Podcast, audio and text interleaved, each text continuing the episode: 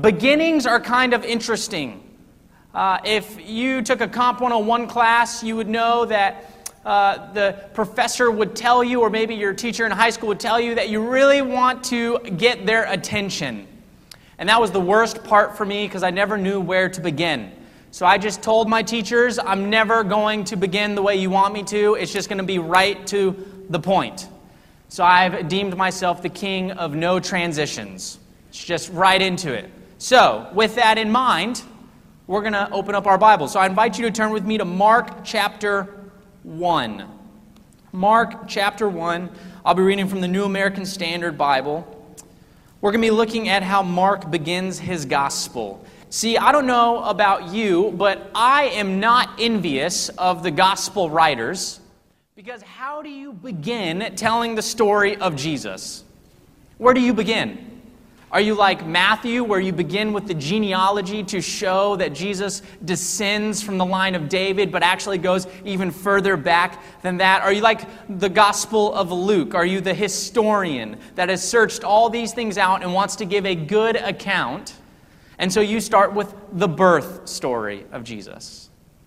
Are you like John, who thinks of Jesus from eternity past? In the beginning was the Word, and the Word was with God, and the Word was God, and then the Word became flesh and dwelt among us. Just last night, we have some friends visiting uh, with us from Chattanooga, and we were discussing this. How would you begin? And it was interesting that Carissa and our friend Ashley both said we just start with the birth of Jesus.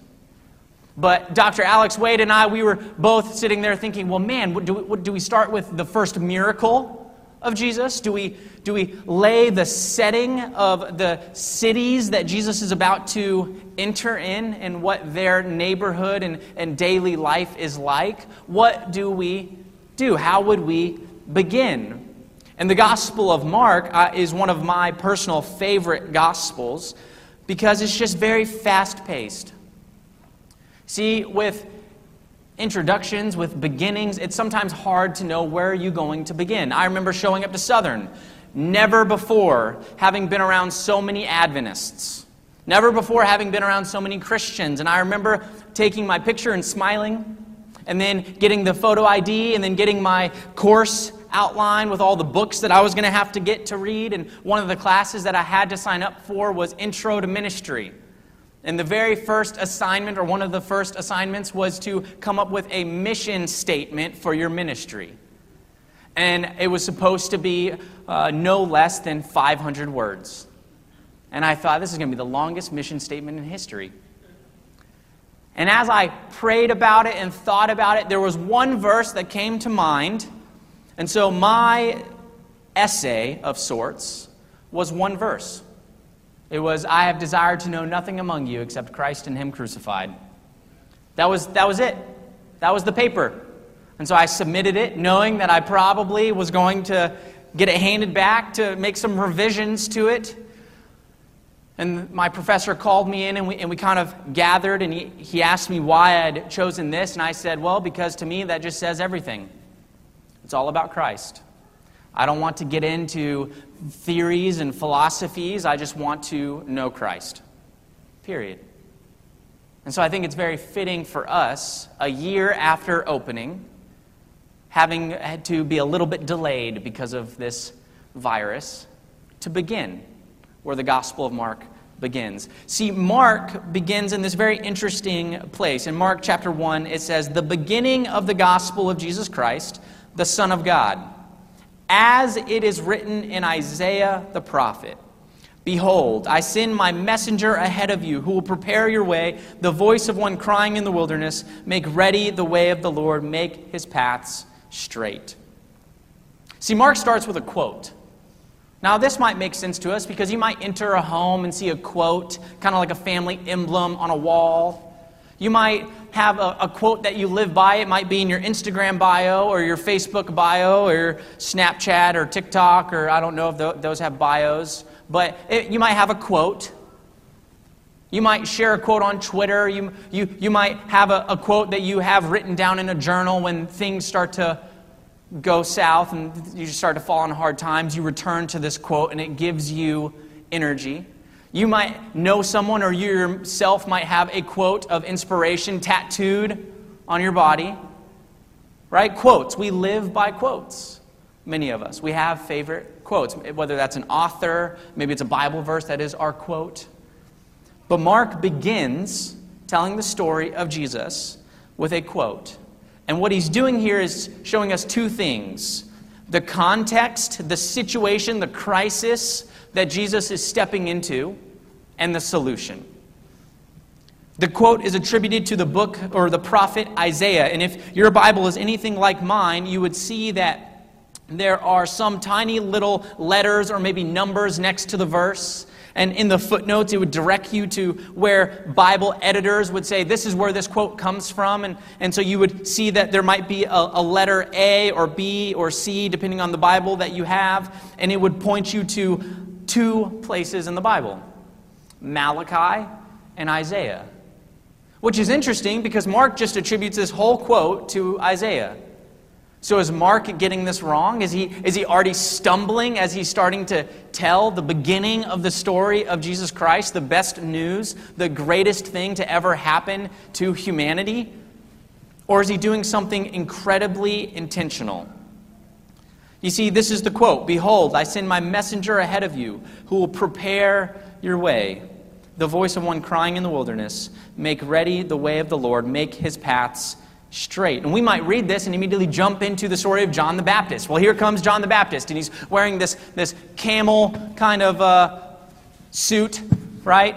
And he's, and he's got this tie that he got given maybe for Father's Day, or, you know, maybe he got from his dad, right? And, and it's, he looks rugged, but not like lumberjack rugged, right? He looks homeless rugged, like he's been out in the wilderness rugged, right? And he's preaching and proclaiming baptism by repentance, saying that soon this man who's, who I am not worthy of being in front of, whose sandal I am not worthy of untying, is going to come and he will baptize with the Spirit of God, right? We just sometimes immediately jump into, oh, Mark is starting with the story of John the Baptist.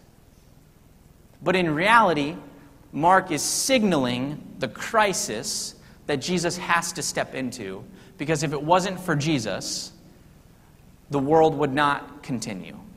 That's the reality of this account. See, when Mark attributes it to Isaiah and not to the two portions of Scripture that he's actually quoting from, he's painting this picture of what Isaiah's backdrop would be for when the Messiah would come. See, in Isaiah chapter 62, 63, you have Isaiah praying, Lord, open the heavens and come down because our situation is bad. You see, there's injustice. There's lawlessness. There's the love of many growing cold. There is senseless killings. There is hatred. There are family units breaking up over things that just should never divide a family. There's a major crisis happening. There's famine, there's sickness, there's disease. And faith in God stepping in, it seems like He's been silent. And so there's this prayer Lord, open the heavens and come down yourself. And in Isaiah chapter 40, before Isaiah really starts to get into this prayer, he says these words Comfort my people Comfort my people because their warfare has ended. See, there's this thing in the Bible where before the acknowledgement of the seriousness of the situation, there was always the good news about who God was because, I mean, let's be honest, right? If, if you were given an option, do you want the good news first or the bad news first? Right? We might think, okay, uh, give us the bad news first so that we end on a good note, right? But in the Bible, it's often the opposite way. It's the good news first, which is this is who God is, this is the magnificence of who Jesus is, and here's the bad news. Here's the, here's the, the messiness. And so Mark is beginning his gospel by pointing us to Isaiah. So I want to invite you to turn with me to Isaiah chapter 40. Isaiah chapter 40. Because Isaiah is a rather perplexing book. In fact, many scholars have said that Isaiah probably has multiple authors because there seems to be a shift in the way that they uh, tell the account of what's happening. You have Isaiah chapter 1 through 39, which signals much of the same literary styles like the Old Testament, and then you have a transition, a shift in tone, almost as if Isaiah becomes more gospel centered in chapter 40. And I would argue that the transition in chapter 40 shows us something beautiful. See, in Isaiah chapter 40, verse 1, it says, Comfort, O comfort my people, says your God. Speak kindly to Jerusalem and call out to her that her warfare has ended, that her iniquity has been removed, that she has received of the Lord's hand double for all of her sins. A voice is calling Clear the way for the Lord in the wilderness. Make smooth in the desert a highway for our God. This is a passage about an end of an exile happening. You see, Israel has continually gone into exile. It's just part of their story. And maybe we can kind of, in a way, relate to exile because we've been under social distancing guidelines. We've been interacting, maybe many of us have been working from home. And so we haven't been able to see family, or we haven't been able to see our friends or our coworkers, even those people that sometimes rub us the wrong way, but now we're starting to miss them because at least they give our lives some sense of livelihood, right? We haven't had a, a, a bickering or fight, you know, small little fight in a while, and so we're just kind of like, I don't, I don't know, I don't know what to do. Right? Maybe we've had a little bit of a sense of exile. But Israel's story is littered with exile. They rebel against God, they become unfaithful, and so God uses exile as a way to show them what sin does to us. You see, sin separates us from God. Not because God wants to be separated from us, but because when we sin, we essentially are saying, God, I don't want a relationship with you. I don't, I, I, I don't want you to see this portion of my life. I want to go and do this. You can stay over here. I'm going to go over here and do this. And God being a God of love, He's not going to force Himself on us. He's not going to try to coerce Himself on us. And so sin separates you from God. And so God has used exile as an opportunity to show Israel what happens when we sin. And so, Israel, because of just wandering and, and being uh, sinful creatures, they've continually gone in and out of exile. You have the Assyrians, you have the Babylonians, you have the Medo Persians, you have these kingdoms that would come and conquer Israel, thus taking them into exile. So, if you were a Jew and your city was conquered, you might be, you, you would lose your job. You would lose all sense of income. You might lose access to your family. You, uh, you want to have social media, so you want to be able to do any type of Zoom meetings, right? And you'd be taken to a new city, thus severing ties with your community, not knowing when you would ever see them again, not knowing if you were ever going to be able to return to the land that you grew up in. This is the real reality of exile. And so Israel has constantly been in and out of exile, but in Isaiah chapter 40,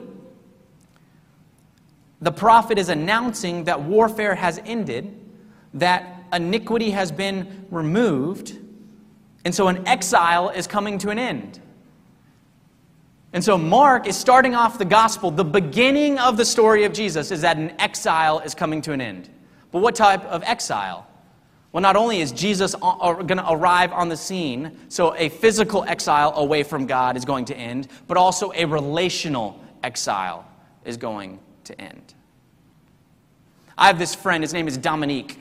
And when I first got to Marietta, he, he would sneak in and he'd be wearing his sunglasses. He'd sneak in and he'd sit in the back and then he'd sneak out really quickly. And I remember talking about New Year's resolutions. Anyone in here make New Year's resolutions? I'm the worst. I do not like to make New Year's resolutions because I know January 2nd will happen and I'll I've forgotten all of them. I won't even go to the gym January 1st. I have a friend who uh, he's a personal trainer, and so he just he hates January because it's just it's the gym is packed. Now he might not have he might not have to worry about that now, but I mean New Year's resolutions, right? We tend to think, okay, New Year, new me. We're gonna we're gonna get better. We're gonna finally learn all of those skills. We're gonna learn that new language. We're gonna be doing better on our Duolingo, or we're gonna you know maybe get that new job, or maybe we'll ask for that promotion Or we'll finally ask that person out, right? We'll make the first move, etc., right? And so New Year's resolutions come and then they go, and we tend to be the same. And so I was talking about New Year's resolutions, and I was talking about the gospel that is afforded to us because of Jesus. And I remember making eye contact with Dominique. And, and it felt like it, it was just us talking the whole time. And he gets up after the sermon and he, and he ushers out before I could even go down the aisle and, and, and meet him so I could shake his hand and want to hear his story. And then the weekend goes and it's January, and January starts to add up, and it's all of a sudden it's the middle of January and I get a phone call. And I didn't know the number, so I didn't answer it because, you know, sometimes it's those uh, pesky uh, whatever salesmen trying to tell you, or you know, et cetera, right? New healthcare, whatever it is, right? And so I didn't answer, and he leaves me a voicemail. And I listen to the voicemail, and it sounds so urgent. It sounds like he's in the middle of a crisis. And he says, Pastor Luke, you, you may not know me. My name is, and then it muffles. And then he says, I've just had this incredible experience. And so if you could call me back, I really need to talk to you. So, of course, I, I listen to this voicemail. I say, okay, I got to call him back. I got to call him back. So I call him immediately back. He answers, and he proceeds to tell me that he's been in and out of the hospital because he got hit by a car. He got hit by a car in the early morning, like 3 a.m. And he tells me of this experience that he had where he woke up in the middle of the night and somebody was in his room. And out of nowhere, he was led by this person in his room to this place that he couldn't even describe to me. He, he was struggling. It's like his, the breath behind his words were leaving, as if he was still frightened. And then he tells me that out of nowhere, he woke up in the hospital. And that's all he remembers of this experience. So I'm thinking, okay, this is kind of this is kind of odd. I've never gotten a phone call like this before. Um, okay, what did I learn anything in school about questions that I could ask for being hit by a car? No, we didn't have a class on that. Um, what what, what did he talk about? Okay, so there was a person in your room. Okay, who, who is this person in your room? And then he tries to describe this person, and it doesn't make any sense. And so finally I say, Dominique, we're just going to have to talk in person. We got to meet up. So we meet up and he has these scars, like these, this road rash, but it's more severe than I've ever seen before in my life. And I'm asking him about how he got this, right? Is this from the car accident, from being hit in the car? And he's like, he's like, no. He said, the person in my room that, that led me out to where, trying to describe this place to me again, left these marks. And I'm thinking, okay, well, this is probably the most interesting thing I've ever I've never had a conversation like this. And then he said, It started when you preached on doing away with New Year's resolutions because the beginning of the gospel is that we don't have to be exiled from God anymore. And so I made a decision in my heart to no longer be exiled. And out of nowhere, things started to, to fall apart for me. And then I woke up in the middle of the night, and here was this person, way taller than me, bigger than me, stronger than me, and just looked mean. And that's when I realized that when you make a commitment to respond to what Jesus has done to you, the devil will do everything in his power to prevent you. Now, growing up as a secular individual, I at first thought this is, this is wild. But his scars, they were just so real. And so Dominique and I started talking, and he walked me through the experience probably six times. And every time I heard him tell me this story, it just was just out of this world. And he kept always ending on one thing the beginning of the gospel is there, an, there is an end to an exile, and that God can have a relationship with us because that's what he wants. And he quotes Isaiah chapter 40, the Gospel of Mark, because he is saying that we are in the middle of a crisis, and that if God does not intervene, if God does not step into our situation, it will not be good. But then he says, make way, the, or make straight the way of the Lord. You see, when we hear this, we might think, oh man, when our parents are coming home, we need to clean our room. When, when our wife is on the way home and they said unload the dishwasher or clean the dishes, we better make sure that that is clean because we do not want to experience any type of wrath. Or we're having people over and I'm coming home from work and can you sweep? You better make sure you sweep. Right?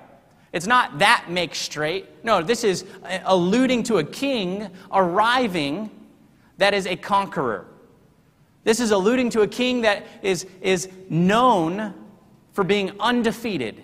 This is the, the grand opening of a king entering his kingdom.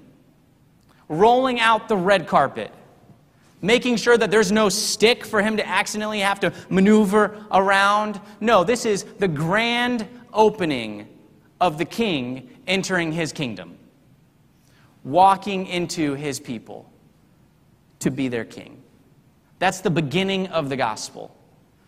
That even though we're in the middle of a crisis, Jesus will step in, and an exile is coming to an end, and the king is arriving to his kingdom. You see, Mark says that it's from Isaiah, but actually, before the quote in Isaiah, in chapter or in verse 2, he says, Behold, I send my messenger ahead of you who will prepare your way. Well, where does this quote come from? Because it's not found in Isaiah. And some Bible scholars have said this comes from Malachi, chapter 3, verse 1. But in fact, if you were to look at Mark's usage of the Greek, right, he's using a quote. So where would he get this quote from? It's from another primary document, right? And so if you look at his Greek quote and you were to apply it to another Greek quote, it's coming from Exodus 23 20. It's, it's word for word. And the interesting thing about Exodus 23 20 is God is saying, I will go ahead of you. I will send an angel or a messenger. It's going to be Jesus. Jesus is going to go ahead of you to lead you into the promised land. So, the beginning of the gospel for Mark is that Jesus is on the horizon, but he's actually also going ahead of us to lead us into the promised land to help us end in exile. That's the beginning of the gospel. That's not the beginning, end, middle. That's the beginning, is what he says. That we don't have to be away from God, we don't have to be distant from God, and that actually he's going to be the one who goes and prepares the way. Which takes all the stress off of us, right? I mean, I'm the type of kid where when my mom said I needed to clean my room, I stuffed everything under the bed. It didn't matter if it lifted my mattress up. I would tell my mom, Mom, it's clean. Don't worry. It's clean. It's good. If I needed to find other places of storage, I was, I was a master at this. I think I was just being prepared to learn how to play Tetris so that if whenever I had to move or I had to pack a trunk, I could just fit everything in there. Didn't matter because I was I just learned. My mom would tell me to clean my room. I'd say, "Done. I got it. Give me 15 minutes. Challenge accepted." I'd grab everything. I'd get pillowcases. I'd just start throwing stuff in and then just under the bed. Right? Just under the bed. That's stressful to have to clean. It's stressful. But God says, no, no, no, no, no. I'm going to be the one who goes ahead. And Mark attributes that passage to John the Baptist. Well, what did John the Baptist do? Well, he came preaching a baptism of repentance for the forgiveness of sins. You want to know what repentance is? It's a turn of direction. So it's you're out here exiled, oh, you can turn and go back. You no longer have to be exiled. That's the beginning of the gospel. And when I think of relationships with Jesus, as somebody who grew up trying to be the best hockey player the world had ever seen, as somebody who sold their Xbox, who broke their television, who gifted my mom a, a new back uh, sliding glass door because my wrist shot went from like 45 miles per hour to like 80 in like a summer and I was trying to scare my sister who was sitting on the couch because I had accidentally dinged the back door before. so I thought, okay, cool. I even told my friend, watch this. We're going to scare my older sister. And then the puck went through the sliding glass door. I wanted to be the best. I was committed to being the best. And so when I came into being a follower of Jesus, I would look at other people, not in a judgmental way, but I would look at some saints and I'd be like, wow, I want to have that type of relationship with Jesus. And I started to realize that they never settled on the beginning of the gospel. that they always pressed in deeper, that the main goal of a Christian is Christ himself. It's not the benefits of Christianity, it's not good health because that will fade. It's not a nice house because that could be destroyed in a tornado or a hurricane or wherever, or an earthquake, if they have those out here in Georgia. I haven't experienced one yet. It could be, it's not education. It's not, no, the main chief, the chief aim of being a Christian is Christ himself. That's it. And for Mark, that's the beginning of the gospel, is that God has done so much for us that we no longer have to be exiled. In fact, he's not done so much, he's done it all on our behalf. You see, he's about to just immediately jump into all these things that Jesus does. Last Sabbath, we talked about a leper and how you can believe the unbelievable because a leper runs up to Jesus and falls down at his feet saying, If you're willing, you can make me clean. Before that, Jesus lifts up and heals Simon's mother in law. He goes around and he casts out demon after demon and healing after healing. Why? Because he's showing that an exile is coming to an end. Because the beginning of the gospel is that we do not have to be distant from God anymore. And so, my question for us this morning is do our prayer lives reflect that gospel? Do our actions reflect that gospel? Do the, the quiet time that nobody else can see reflect that gospel? That we don't have to have a distant, secondhand relationship with Jesus that we can have the most intimate, supremely amazing, wonderful relationship with Jesus, that we read about people having these crazy experiences in the Bible. We can have that type of relationship. It doesn't have to be just we say grace when we eat. It doesn't have to be that we show up to church on Sabbath and that's it. We can press in deeper because the beginning of the gospel for Mark is that there's a crisis the same crisis that Isaiah talked about, but that the Lord was on his way. In fact, he was going to enter like a king because he had already conquered. That is some good news. That's the best news imaginable. That's, there's no greater news than that, but that's just the beginning. Can you imagine what several years into that looks like? Can you imagine the depth, the deeper and deeper that we go? So, Dominique, we met several times. We started to study the Bible together, and I started to talk to him about the depth that God affords us. In fact, I, I talked to him about the beloved disciple, John. How do you, how do you get away with calling yourself the most beloved disciple? How, I mean, talk about some serious confidence. How do you get away with that? But I think John understood something. It's that we can press in as deep as we want and that the Lord will never turn us away. So the deeper that we want to go with him, God is there. He's saying, "Come on. Let's let's let's reach new depths. Let's set personal records. Let's go where nobody else has gone before." And John said, "Deal. Done. We'll go there." That's the beginning of the gospel. We don't have to be exiled. And we're beginning here a, a new chapter in the Alpharetta Seventh Adventist Church right? We've been in this facility for a year. This is my second Sabbath.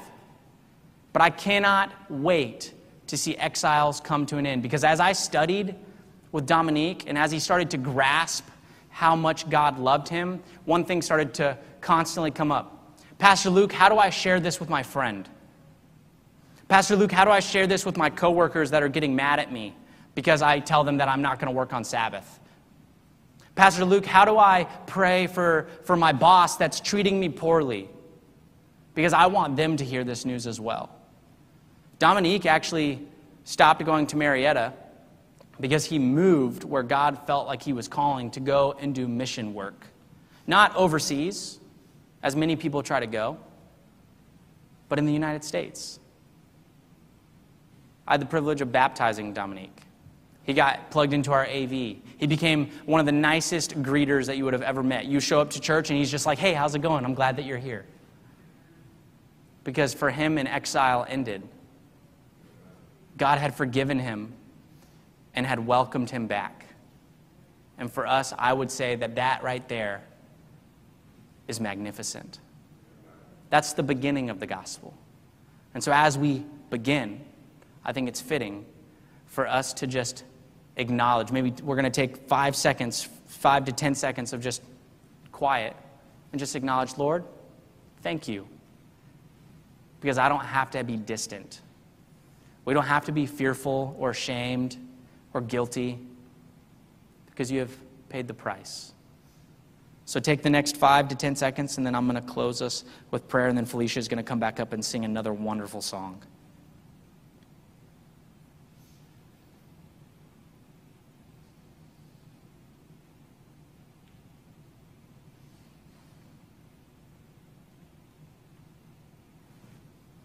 Father, Mark tells us that just the beginning of the story of Jesus is that an exile has come to an end. He tells us that you are a conquering king that has arrived on the scene. You have actually torn open the heavens and come down yourself to bring deliverance. Lord, the world just bombards us constantly, trying to make us feel like we have to be a certain way. And yet, your word tells us that we can just come to you as we are. Jesus has said that you will, you will never cast anyone out. You have said, Come, all who are weary and heavy laden, and that you will give us rest. And so, Lord, as we begin with this gospel, as we begin with this next ministry chapter, I ask that this would be a place where exile is ended.